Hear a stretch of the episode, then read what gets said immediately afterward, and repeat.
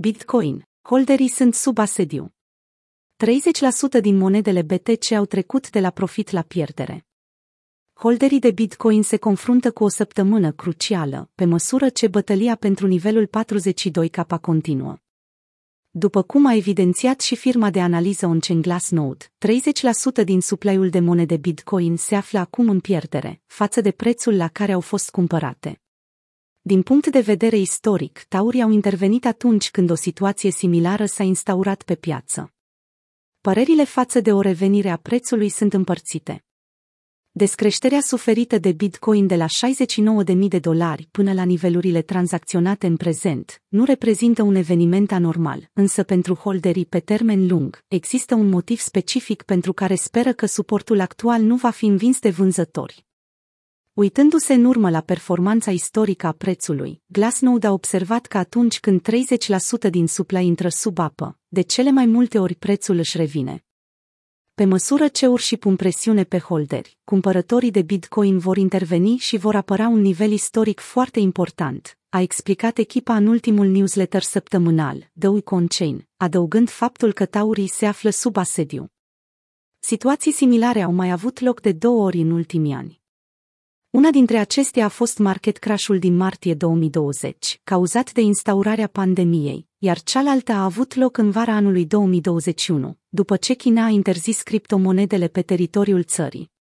Nivelul de 30% din supply aflat în pierdere a cauzat un impuls în sus pentru ambele circumstanțe.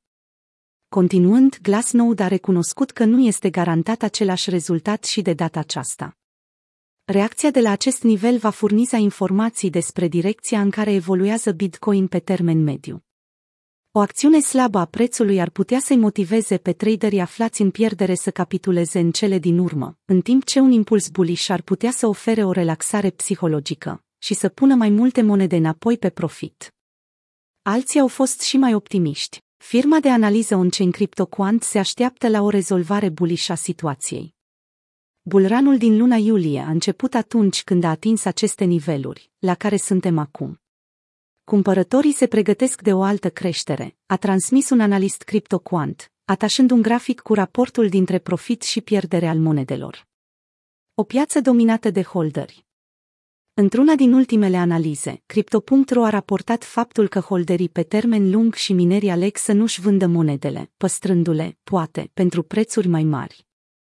Având în vedere că holderii pe termen scurt, pe care Glassnode îi caracterizează ca fiind portofelele care au mutat monede BTC în ultimele 155 de zile, reprezintă un procent mic din supply-ul total, speranțele investitorilor se bazează pe faptul că cea mai rea parte a capitulării a avut loc deja.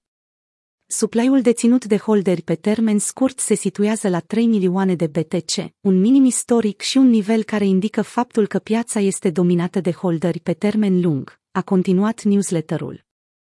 Această situație persistă încă din mai 2021.